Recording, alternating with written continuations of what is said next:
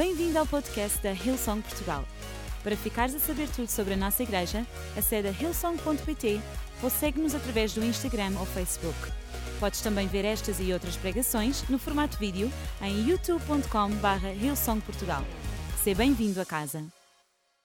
Eu queria ler em Isaías, no capítulo 49, versículo 7 a 15. Isaías 49, versículo 7 a 15. E diz assim: O Senhor, o Redentor e o Santo de Israel, diz àquele que é desprezado, rejeitado pela humanidade, dominado pelo calcanhar de governantes terrenos.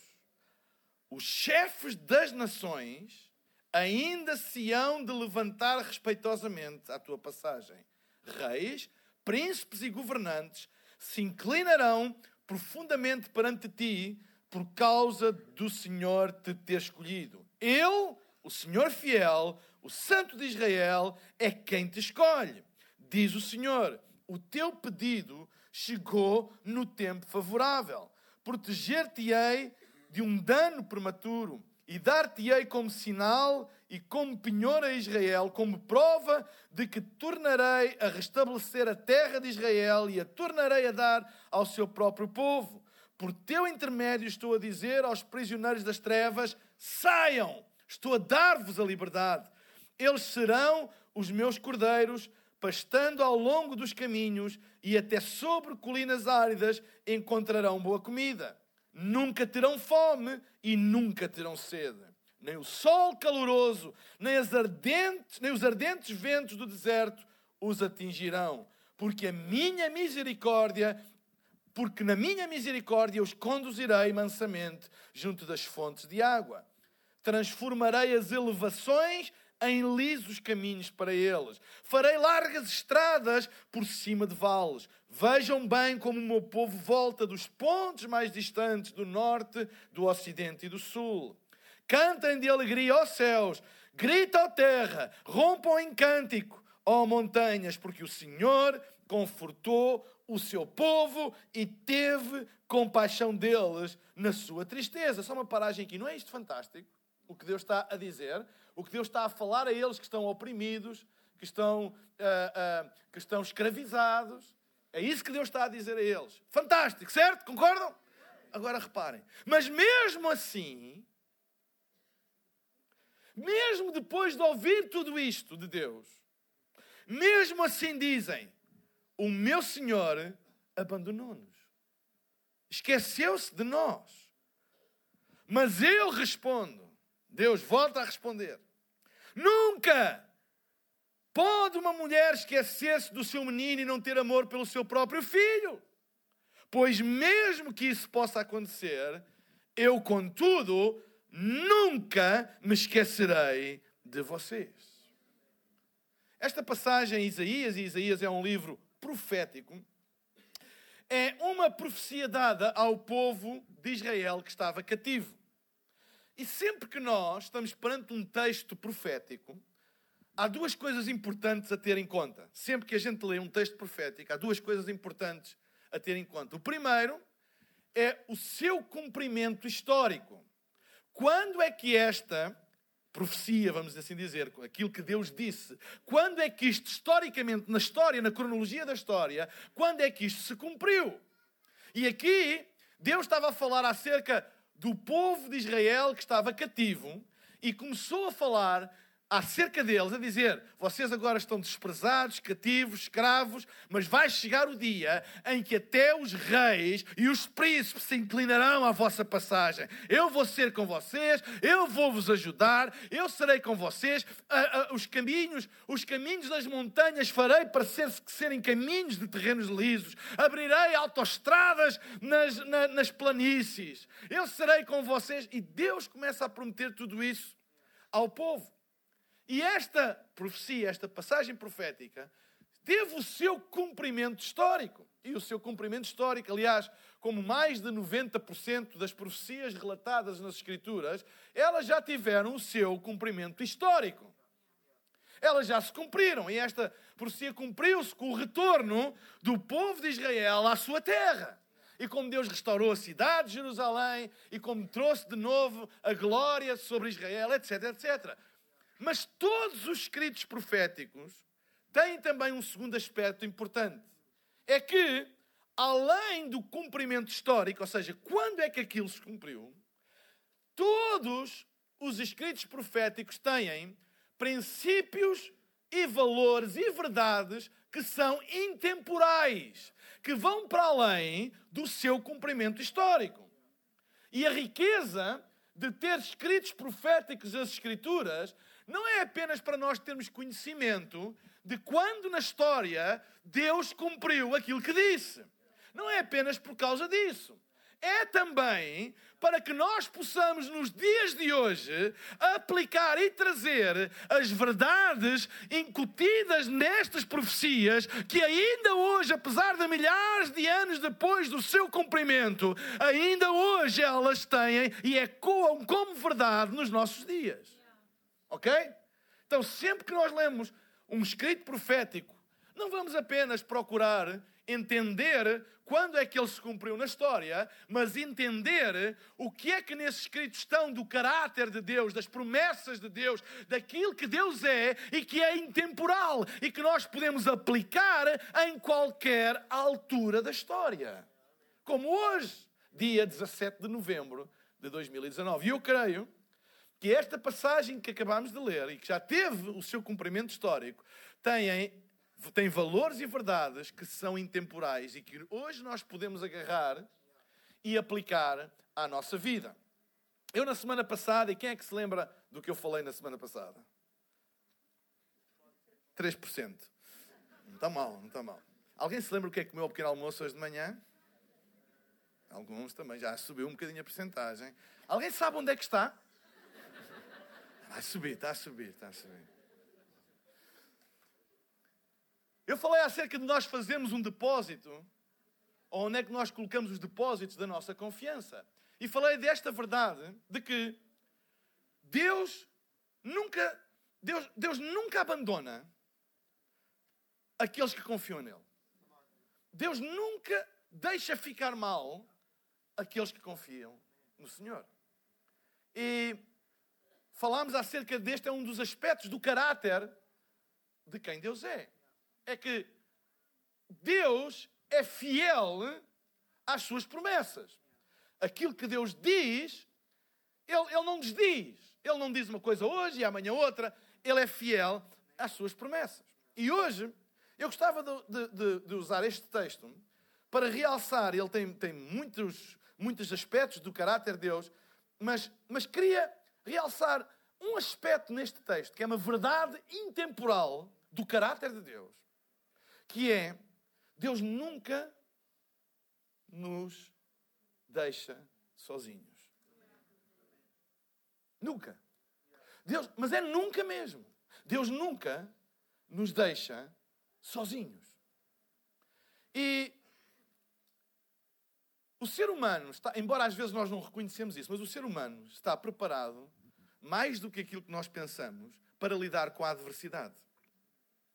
Nós temos mais capacidade de lidar com a adversidade do que aquilo que nós pensamos. Aliás, todo o nosso corpo está preparado para lidar com a adversidade, reagir à adversidade. É por isso que a Bíblia diz: no mundo tereis aflições. Ou seja, Deus nunca iria dizer uma coisa que nós não tivéssemos preparados para lidar com ela. Entendem? Porque a Bíblia também diz que Deus não deixa vir tentação até nós que nós não a consigamos suportar. Então, se a Bíblia diz no mundo tereis aflições, e, eu, e, a semana passada eu li o salmo em que dizia muitas são as aflições do justo, não diz poucas, diz muitas. Ou seja, se isso é afirmado, é porque em nós existe capacidade para lidar com isto. Mas a Bíblia diz que Deus diz: Nunca vos deixarei nem desampararei. Ou seja, se por um lado ele diz no mundo três aflições, ou muitas são as aflições do justo, e isto indica que o facto de ele dizer que isso são coisas que nós vamos lidar, é porque nós estamos preparados para lidar com isso. Quando ele diz nunca, é porque há coisas que nós não estamos preparados para lidar. Não fomos criados e preparados para lidar com abandono. Nós não temos maneira de lidar com o abandono e o esquecimento. E é das coisas que desde pequeninos nós mais temos medo. Não é por acaso que as crianças, mesmo inconscientemente, quando se sentem, os primeiros tempos que se sentem afastadas do colo dos pais, etc., a primeira reação é de choro. Porquê? Porque elas não têm um historial de memória que lhes permita, não é, permita concluir que o facto do pai agarrar ou a mãe, agarrar e colocá-la no berço e ir embora, não tem um memorial, não tem uma história de memória que lhes permita dizer, não, mas ele vai voltar. E como não têm, eles não sabem. E sentem-se sozinhos, abandonados. É por isso que eles não querem, muitas vezes, deixar a presença e o colo e a mão do pai e da mãe, ou até às vezes mais velhinhos, com seis anos, quando vão a primeira vez à escola, ou quando vão para a creche ou para a ama. Eu lembro-me, a minha filha mais velha, a Catarina, uh, ela, eu não vou envergonhá-la, mas eu já disse de manhã, ela não, não me deixou de falar, portanto é porque está tudo ok. Uh, eu, eu lembro-me, a primeira vez que nós a colocámos numa ama, e é a mãe do Luís Emanuel, um dos nossos responsáveis pelo som, foi a, a, a Joana, a primeira ama da Catarina, primeira e única. Uh, eu lembro-me, a, a, primeira vez que eu a deixei na ama, eu oh pai, oh pai, oh pai. Oh pai, vais-me deixar, mãe. Ela era pequenina. Para ela, era um sentimento de o que é que o meu pai me está a fazer? O que é que ele está a fazer? a deixar aqui nesta terra estranha. Conheço quem é esta pessoa? Eu não tive com ela. Eu, o último ano ou dois anos de vida, nunca a vi na minha vida. E agora eles deixam-me aqui. Pode parecer, na, na perspectiva de uma criança, é uma coisa complicada. Porque eles não têm memória que o pai vai voltar e que vai buscar. Eles não têm uma, um historial na memória que lhes permita criar uma confiança e dizer: não, isto já aconteceu. Entendem? Então é novo. E o sentimento é abandono. Claro que na perspectiva do pai é diferente. Perspectiva do pai eu sei que eu vou voltar, eu sei que eu vou lá buscar. Não deixa de partir o coração e ver, mas eu sei que é para bem dela, eu sei que é para crescimento dela, faz parte da vida, etc. E vai ter que lidar com isso, mas eu não a abandonei. Sabem? Quantas vezes na vida nós viramos para Deus e dizemos: Deus, onde é que tu estás? Tu abandonaste-me. Como é que isto pode acontecer na minha vida? É porque Deus não quer saber de mim. Deus esqueceu-se de mim. Deus esqueceu-se. Só pode ter esquecido de mim. Onde é que Ele está? Onde é que está a promessa que estarias comigo, que me ajudarias? Ou seja, na nossa perspectiva, parece que fomos esquecidos e abandonados. Mas lembrem-se que o Pai sabe o que é que está a fazer. E a promessa do Pai é: Eu nunca vos deixarei nem vos abandonei. Ele não se esquece de nós. Ele não se esquece de nós. Porque nós não estamos preparados para o abandono. O esque... Tudo o que tem a ver com esquecerem-se de nós magoa-nos. Aquela pessoa pôs gostos na foto do outro e esqueceu-se de pôr, no meu. Até isso. Não esqueceu, não, não se lembra de mim. Não, vocês entendem o que é que eu estou a dizer? Porque é um sentimento avassalador. O sentimento de esquecimento, de abandono. Nós lidamos bem quando alguém diz: Olha, eu tinha um compromisso contigo amanhã, mas eu não vou poder ir. Desculpa-me, vamos marcar para outro dia. Ok. Mas quando alguém diz: Ah, eu esqueci-me completamente de ti, não é ok. Que a gente sente nós não estamos preparados para lidar com o abandono, com o esquecimento.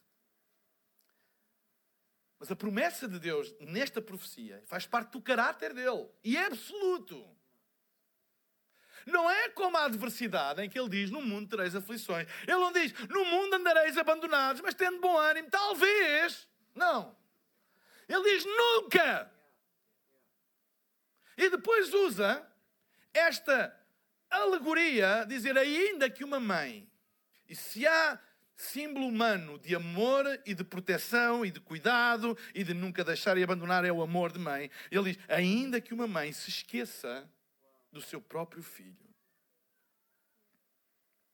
todavia, eu nunca me esquecerei de vocês. E esta verdade não é só para Israel. Esta verdade é para toda a humanidade. Ele não se esquece de nós. Deixem-me dar três fundamentos bíblicos acerca de que Deus nunca se esquece de nós. Primeiro, em Jeremias, no capítulo 29, versículo 11, diz: Porque eu bem sei os pensamentos que penso de vós, diz o Senhor, pensamentos de paz e não de mal, para vos dar o fim que vocês esperam. Ou seja, primeiro fundamento da Bíblia para nós afirmarmos que Deus nunca se esquece de nós é que Deus não se esquece de nós porque nós estamos permanentemente nos seus pensamentos. Vocês sabem o que é alguém estar permanentemente nos nossos pensamentos? Alguém apaixonado aqui hoje?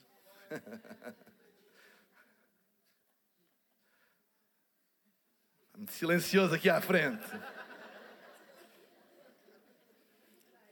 como eu acredito em vocês. Tu sabes que estás apaixonado. Agora uma dica. Porque há pessoas que têm dúvidas. Será que eu estou apaixonado? Tu estás caidinho, bebeicinho, quando tu acordas de manhã e a primeira pessoa que tu pensas é nessa. E depois pensas assim: ah, isto é coisa de sonhos. E, é... e tomas o pequeno almoço e vais apanhar o transporte para a escola ou para o emprego e volta de novo. E tu dizes, sai no nome de Jesus. E ele não sai, ou ela. E estás na escola ou no emprego a fazer o que devias fazer e de repente és levado a uma dimensão extra e adivinhem quem é que estás a pensar? Nele, nela. E chegas à noite e vais-te deitar. E para quem é que vai o teu último pensamento da noite? Então tu sabes, tu sabes que estás caidinho. E isso se repete no dia a seguir e seguir. Ou seja, a presença de alguém nos nossos pensamentos é o maior sinal de que nós nunca nos esquecemos delas porque estão continuamente nos nossos pensamentos. O maior sinal de que Deus não se esquece de nós é que nós estamos assim, da mesma maneira, continuamente nos seus pensamentos. E sabem? E a Bíblia depois define que pensamentos. É que também há pessoas que estão continuamente nos nossos pensamentos porque nós nos apetecíamos Vamos lá ser honestos. Também é verdade. Aquela pessoa que tu acordas de manhã e pensas nela, mas não pensas de beiço caído, mas de punho feito. Eu sou apanhão, eu sou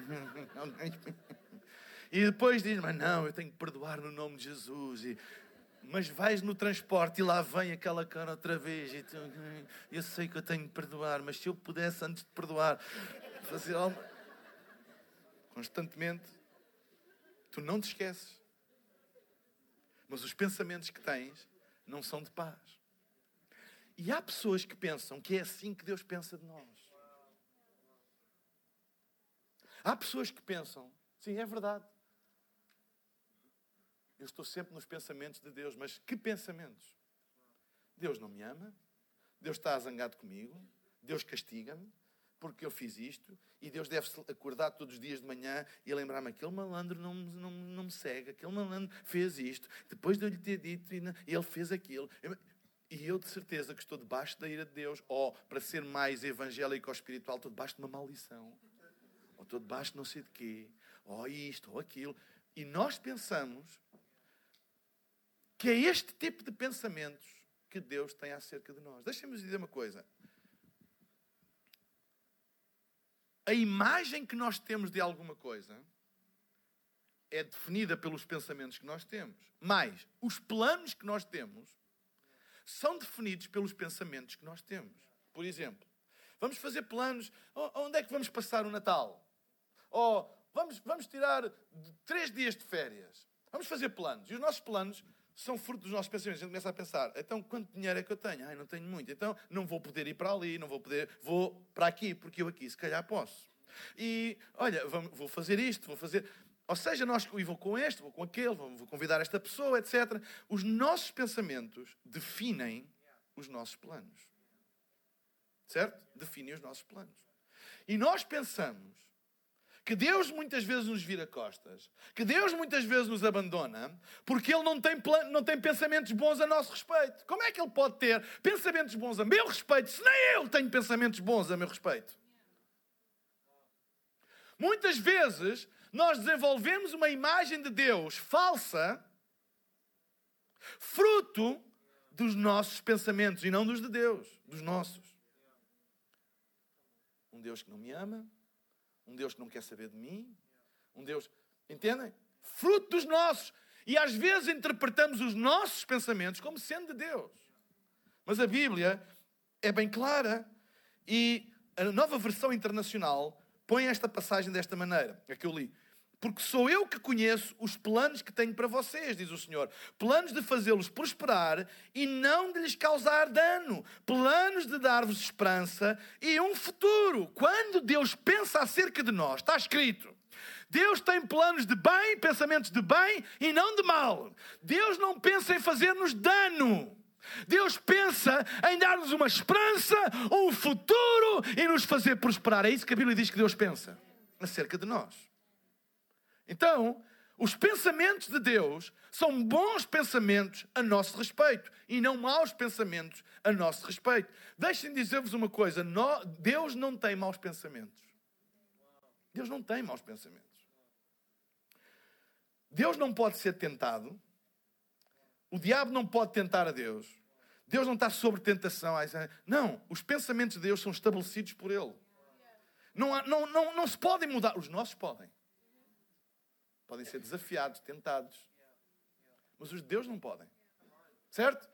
Então é assim, quando Deus pensa uma coisa acerca de ti, tu podes fazer o que tu quiseres, isso não vai mudar o que Deus pensa acerca de ti. Deixem-me deixem pôr assim: há pessoas que pensam, e por isso dizem às crianças: não faças isso, senão Deus não gosta de ti. Isso é mentira. E nunca se deve dizer isso a uma criança. Tu podes dizer: não faças isso, senão vais sofrer com isso.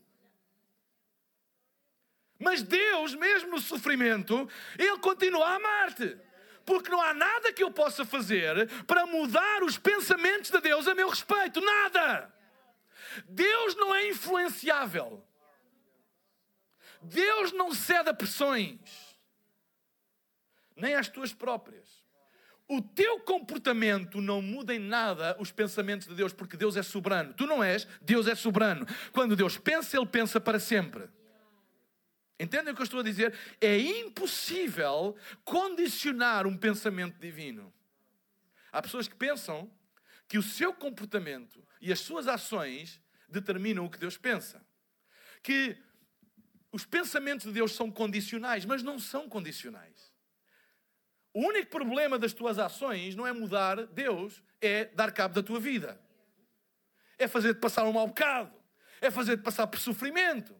Mas isso não muda o amor e a presença de Deus. Ou seja, isso não muda que Deus nunca te abandona e que Deus não se esquece de ti. Deixa-me dizer o seguinte: lembram-se há cerca de seis meses, se vocês não lembram da semana passada, como é que lembram há cerca de seis meses? Mas pronto, vou tentar na mesma. Há cerca de seis meses, eu preguei aqui sobre. Foi a minha filha mais nova que se riu. Assim, nem me lembro o que disseste ontem. Eu preguei aqui sobre antagonismos divinos. Alguém se lembra? Mas tem que ser honestos. Okay. E que a nossa esperança está que em Jesus residem antagonismos. Alfa e ômega. Princípio e fim. Um dos antagonismos divinos em Cristo é o seguinte: somente, eu não falei desta nesse dia, mas isso é outra. Somente quem foi abandonado, só houve um homem na história abandonado por Deus. Só um. Só um. Jesus Cristo. Quando ele estava na cruz do Calvário, levando os nossos pecados sobre ele, e ele gritou: Pai, Pai, porque me abandonaste? Foi o único há ninguém na história abandonado por Deus. Mas só aquele que foi abandonado por Deus é o único que pode dizer: Eu nunca vos deixarei, nem desampararei. É o único. E quando ele diz, ele tem autoridade para dizer. Vocês estão a entender o que eu estou a dizer? Então não há nada que tu e eu possamos fazer. Ou seja, as nossas ações, os nossos erros, não mudam o que Deus pensa acerca de nós. Eles podem e, e, muitas vezes tragam a nossa vida, embaraçam a nossa vida, fazem-nos passar por maus bocados, por sofrimento, mas isso não muda o facto de Deus continuar a pensar sobre nós boas coisas. Entendem? E ele continua a, com pensamento, mesmo no meio da destruição, ele continua com pensamentos sobre nós, porque isso é que isso traz esperança, por isso é que isso traz, traz uh, uh, revitalização na vida daqueles que caíram. É por isso que a palavra, por isso que a igreja deve pregar a palavra de Deus e não as evidências, deve pregar aquilo que Deus pensa e não aquilo que nós pensamos, porque às vezes olhamos para alguém e pensamos não há nada a fazer, mas não é isso que Deus pensa. Então, se não é isso que Deus pensa, é isso que nós falamos, os pensamentos de Deus, porque eles trazem esperança às pessoas. Nós estamos continuamente nos seus pensamentos. Em Isaías, no capítulo 55, versículo 8 e 9, diz: Os meus pensamentos não são os mesmos que os vossos. Grande novidade. Estes meus planos não são de maneira nenhuma aqueles que vocês mesmos elaborariam. Porque assim como os céus estão muito acima da terra, assim também os meus caminhos são muito superiores aos vossos e os meus pensamentos muito acima dos vossos. Pensamentos determinam planos, planos determinam caminhos. Certo? Os pensamentos determinam os nossos planos e os nossos planos determinam os nossos caminhos. O que a Bíblia está a dizer é: porque os meus pensamentos não são como os vossos, são acima dos vossos. Não é Deus não pensa menos acerca de ti do que tu pensas, Deus pensa mais. Se tu pensas que tens grandes planos para ti, é porque não conheces a Deus. Porque Deus tem pensamentos muito superiores. Diz como o céu está acima da terra, assim os meus pensamentos estão acima dos vossos. Se os meus pensamentos estão acima dos vossos, os, os meus planos não são aqueles que vocês faziam.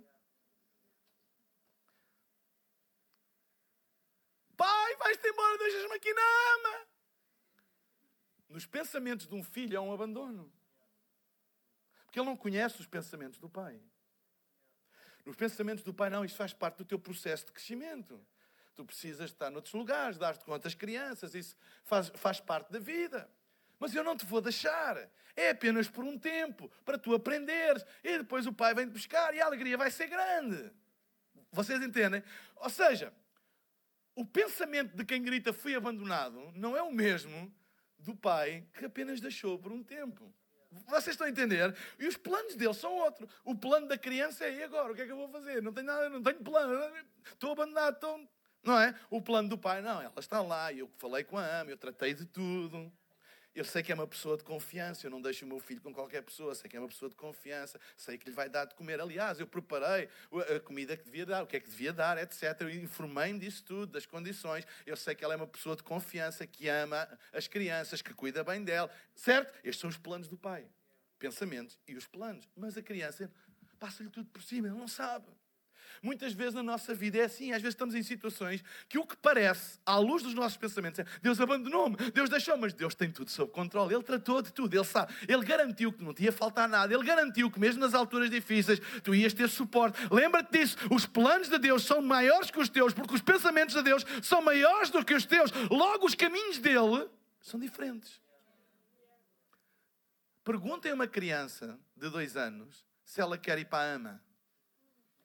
Ah, não quero! Meu plano é ficar em casa, com a mãe e com o pai o dia todo. O pai tem que trabalhar, não quer saber!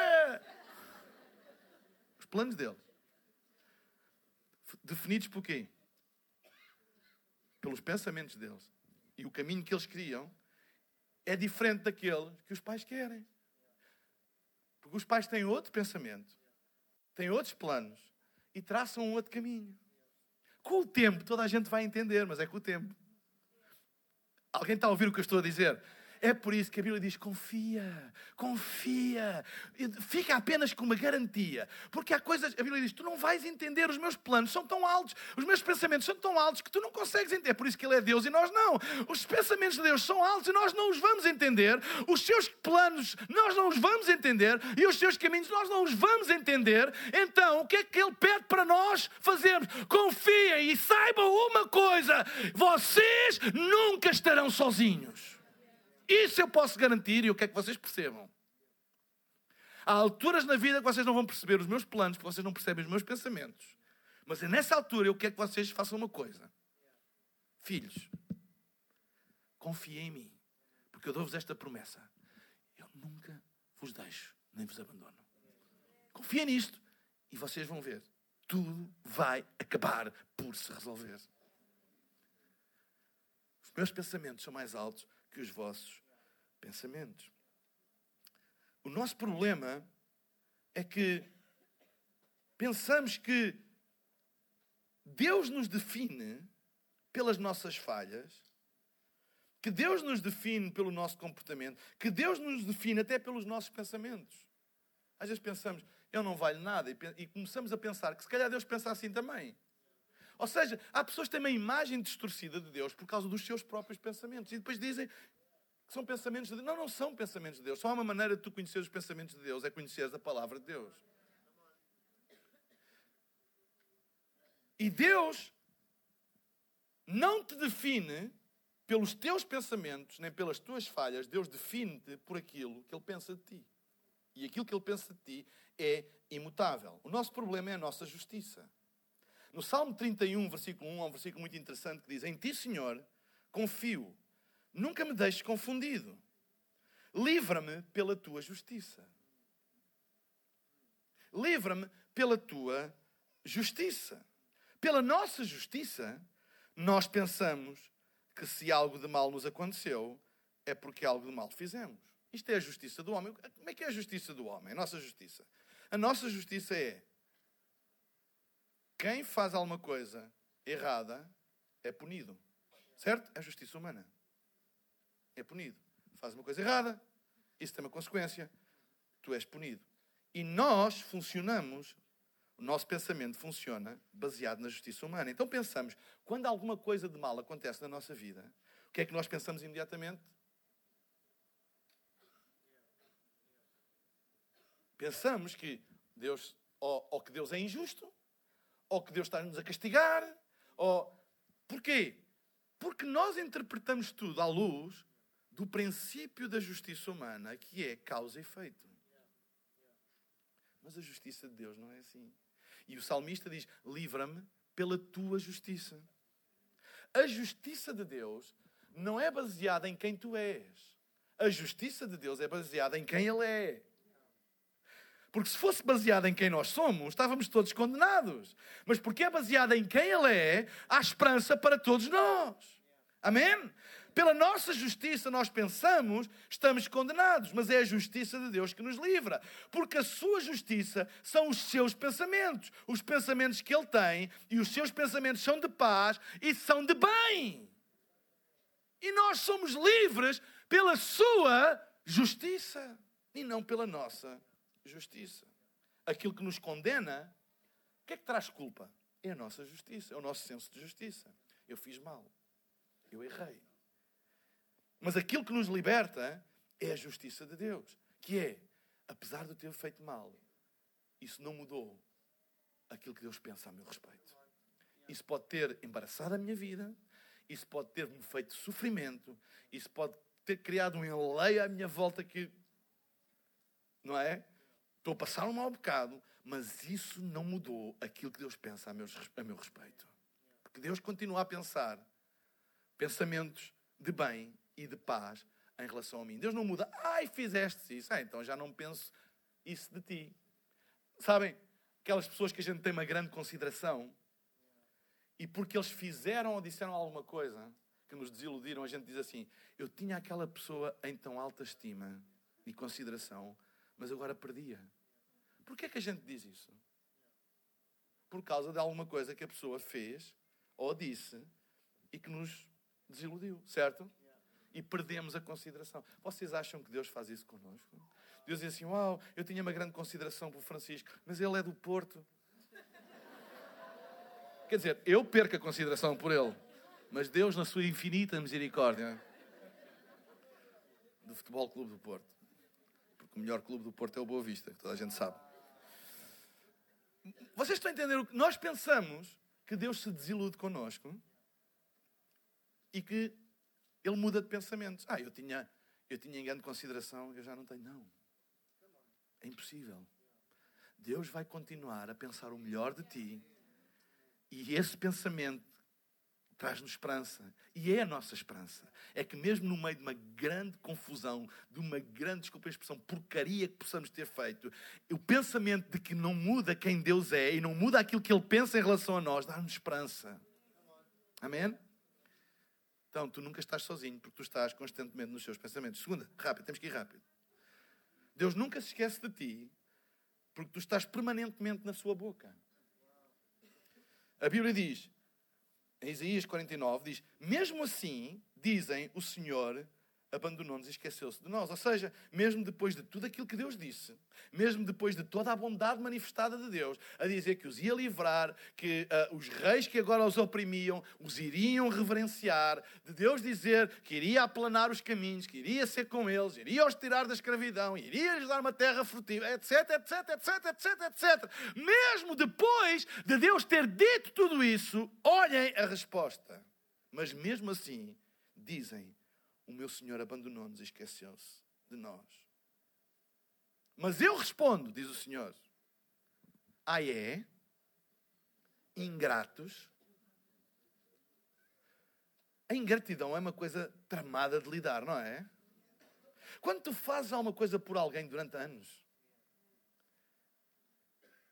e a resposta da pessoa é, por exemplo, não fizeste nada por mim. O que, que, é que vos passa pela cabeça? O que é que vocês lhe vão dizer? Oh, grande amigo. Não, ingrato. Ou seja, as nossas palavras adequam-se à resposta que a pessoa está a dar a um ato de bondade nossa.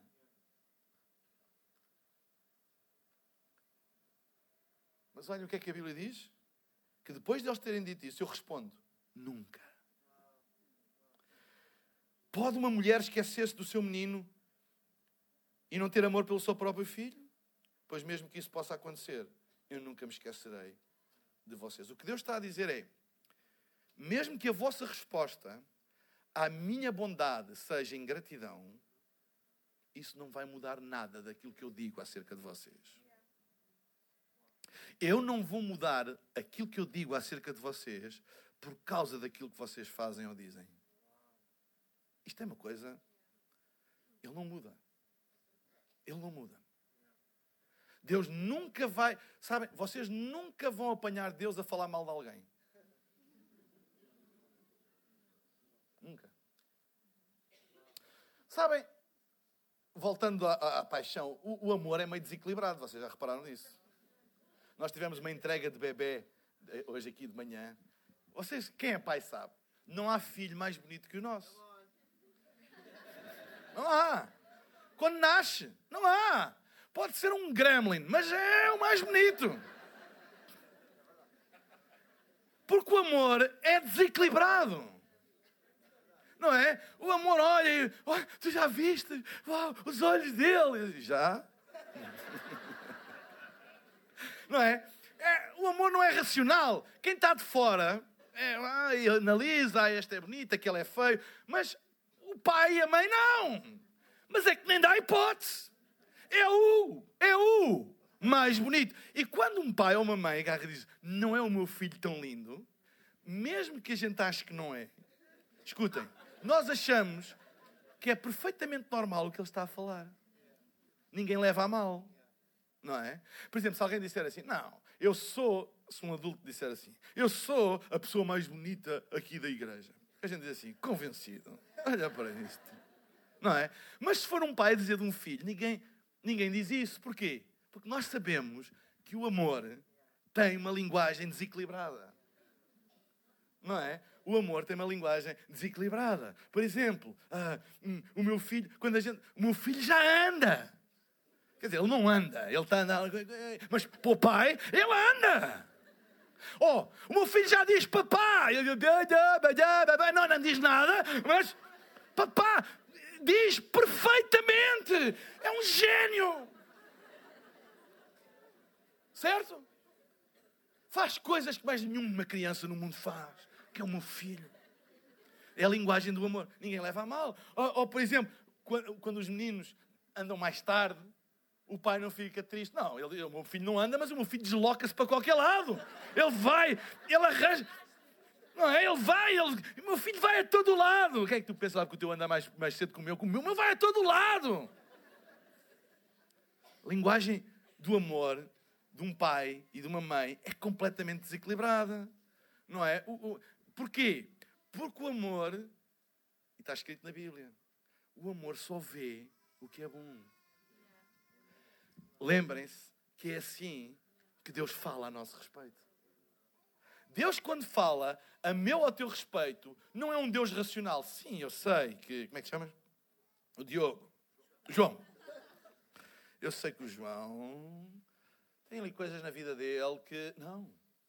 Quando Deus pensa e fala acerca do João, ele fala o melhor é desequilibrado. Para, aos olhos da racionalidade, diz: Não, o João tem um futuro incrível. Eu vou fazer coisas com o João incríveis. Vai, vai, ele, vai, ele vai ser usado por mim para fazer coisas incríveis, porque ele tem um futuro à frente dele enorme. Ele vai, ele vai ser usado. Ele tem tanto valor. Eu amo-o tanto. É a linguagem do amor. Nunca, João, tu vais ouvir Deus falar mal de ti. Nunca. Vais ouvir outros. Prepara-te. E outras. Vais ouvir. Mas Deus nunca. Porque o amor que Deus tem para ti é incondicional. Ele é desequilibrado. Vocês estão a entender o que eu estou a dizer? Completamente. É a linguagem do amor. E diz que nós estamos constantemente a falar, ou que Deus está constantemente a falar de nós. Eu, eu parece que estou a ver Deus no céu a falar com os anjos. Ele com os anjos não é bem assim. Ele com os anjos disse: Ó oh, Miguel, que é o arcanjo. Chegaste atrasado hoje à reunião, como é que é, mano? Lá tens que. Não é? E depois o, o, o anjo Gabriel disse: ah, lá por teres falado com Maria, deves pensar que. Não sei. Tem uma relação. Mas quando toca a falar de ti, o céu tem que estar em. Eu acho que os anjos até dizem: lá, atenção. Lá vai ele falar deles. Quando ele fala acerca de nós, quando o céu ouve Deus a falar acerca de mim e de ti, o céu fica em silêncio. Ele está a falar dos meninos e das meninas dele. No céu não há uma má palavra acerca de ti. Nunca foi pronunciado um juízo, uma crítica a teu respeito no céu. Lembra-te disto. Não há registros no céu. Não há registros no céu de nada mal acerca de vocês. Porque tudo o que o céu ouve é aquilo que Deus diz. Tudo. Deixem-me falar de dois aspectos acerca da linguagem de Deus a nosso respeito. A linguagem de Deus a nosso respeito. Deus tem uma linguagem positiva a nosso respeito. Deus sempre fala bem de nós, nunca mal. Segundo aspecto, Deus tem uma linguagem positiva, é o primeiro. O segundo é, Deus tem uma linguagem construtiva. Ou, por outras palavras, profética a nosso respeito. Ou seja, Deus não é descritivo. Deus é construtivo, que é diferente. Grande parte das coisas que nós falamos são descritivas, são descrições das nossas percepções. Ah, aquela pessoa parece ser antipática. O que é que nós estamos a fazer? Nós estamos a descrevê-la consoante a percepção que nós temos dela. Haverá outras que vão dizer, ah, não é, eu conheço um bocadinho melhor e ele até não é assim tão antipático. Ou seja, ele está a descrever de acordo com. É ou não é? São as nossas descrições feitas pelas nossas percepções. Na linguagem profética, não há descrições, há apenas construções. Deus não descreve quem tu és, Deus descreve aquilo que tu és. Deus não descreve as tuas obras, Deus não descreve os teus feitos, Deus não descreve o teu comportamento, Deus descreve a tua identidade. E a tua identidade foi Ele que a formou. É isso que Deus descreve. Ou seja, isso chama-se construção profética. Uma palavra profética é uma declaração da intenção e do pensamento de Deus. Quando Deus fala ao nosso respeito, Ele fala construtivamente, porque é profético. Ele não descreve as coisas. Está na criação. No princípio criou Deus os céus e a terra. A terra se encontrava sem forma e vazia, e havia trevas sobre a face do abismo. E disse Deus: Epá, como é que isto está, hein? Sim, senhora. Eixe! Oh, Miguel, tu já viste esta miséria? Oh, Gabriel. Não, Gabriel não é arcanjo, é só anjo. Oh, Anjo Gabriel, tu já viste como é que isto está, pá? Terra era sem forma e vazia, havia trevas sobre a face do abismo. E disse Deus: haja luz. E houve luz. Quando Deus olha para ti, Ele não te descreve os teus comportamentos os teus feitos. Nada.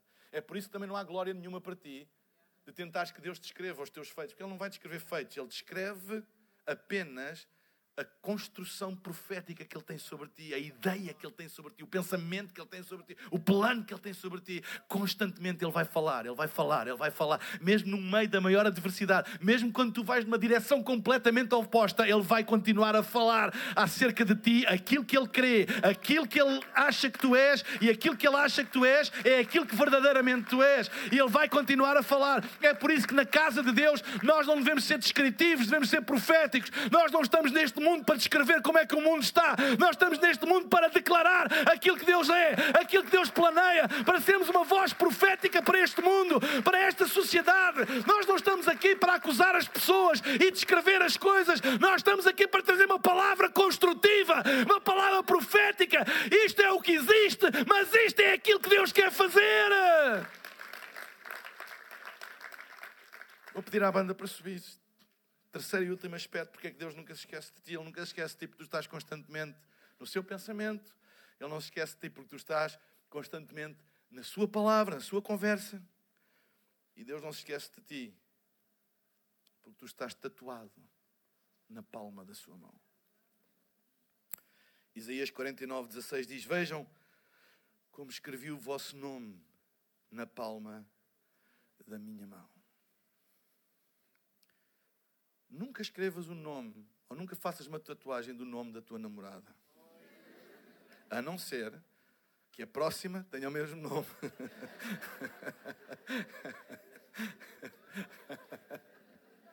Complicado. Porque uma das características da tatuagem é que uma vez estando lá, vocês acham que Deus é louco?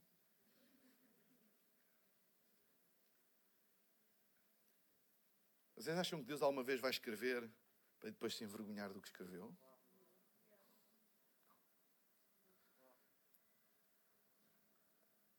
Como é que ele se pode esquecer? Eu não sei se temos cábulas aqui no. Já fez cábulas? Claro, tu não fizeste, claro. Nunca. Tu também não. Também não. Tu também não, de certeza. Eu também não. Mas aqueles que fazem disseram-me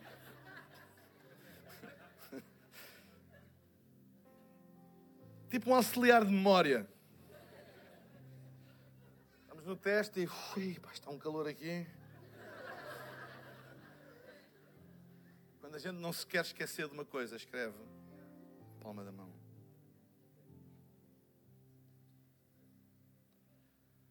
A tatuagem na palma da mão de Deus é o maior sinal de que Ele não se esquece de nós. E mais, na semana passada eu falei que Deus nos cobre, protege, com a palma das suas mãos. E falámos acerca da temível mão de Deus. Notícia no universo. Deus fez uma tatuagem. Deus fez uma tatuagem. O que é que ele pôs lá? O que é que ele pôs? O que é que, é que diz a tatuagem? Ele pôs lá o nome, João. Qual é o outro nome? Pereira? Yeah. João Pereira. Ou pôs Mariana Pires. Ou pôs esse.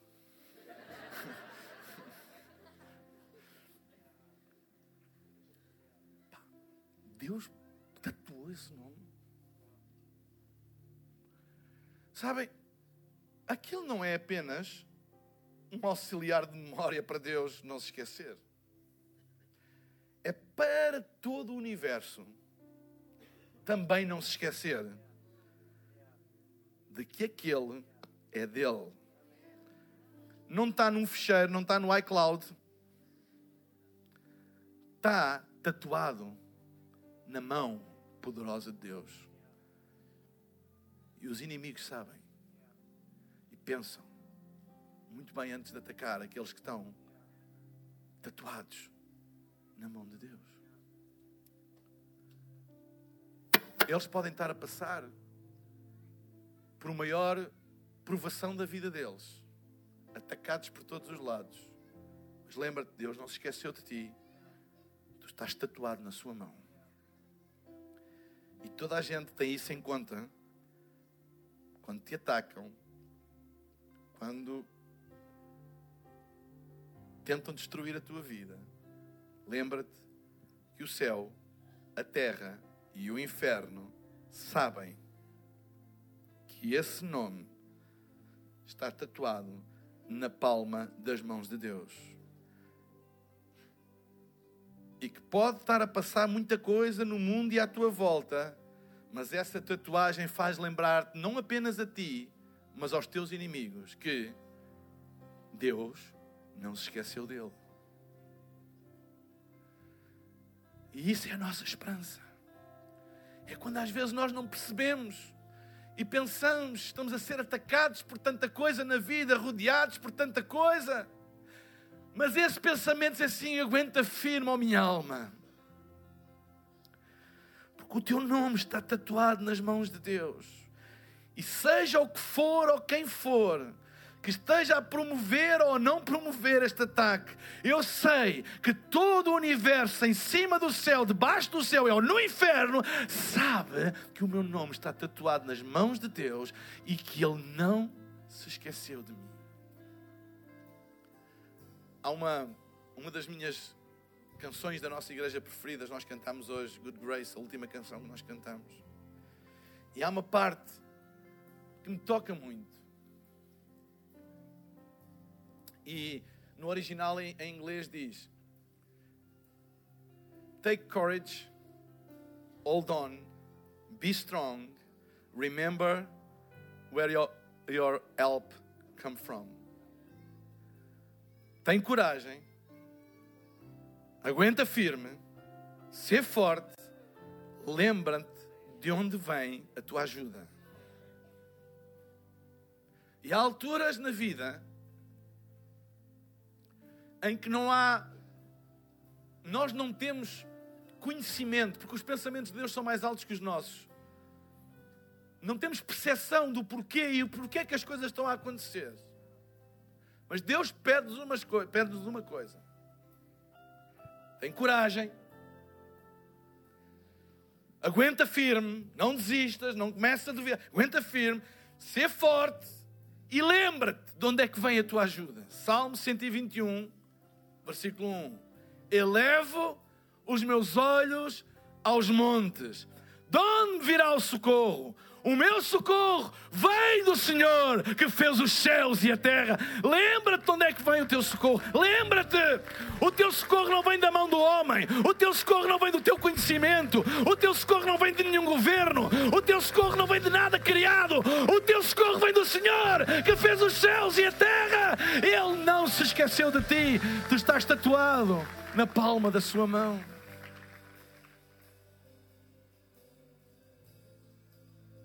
Ele não se esqueceu de ti, estás constantemente nos seus pensamentos.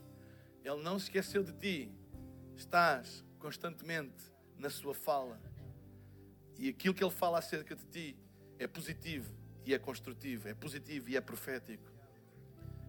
Ele não se esqueceu de ti, porque ele fez uma tatuagem com o teu nome na palma das suas mãos. E nós já estudámos a semana passada o poder que há na mão de Deus. E no símbolo daquilo que mais simboliza o poder de Deus, Ele tatuou o teu nome. Não é isto extraordinário? Ele não tatuou no pé, nem nas costas, nem no peito, mas na mão, no símbolo da sua força.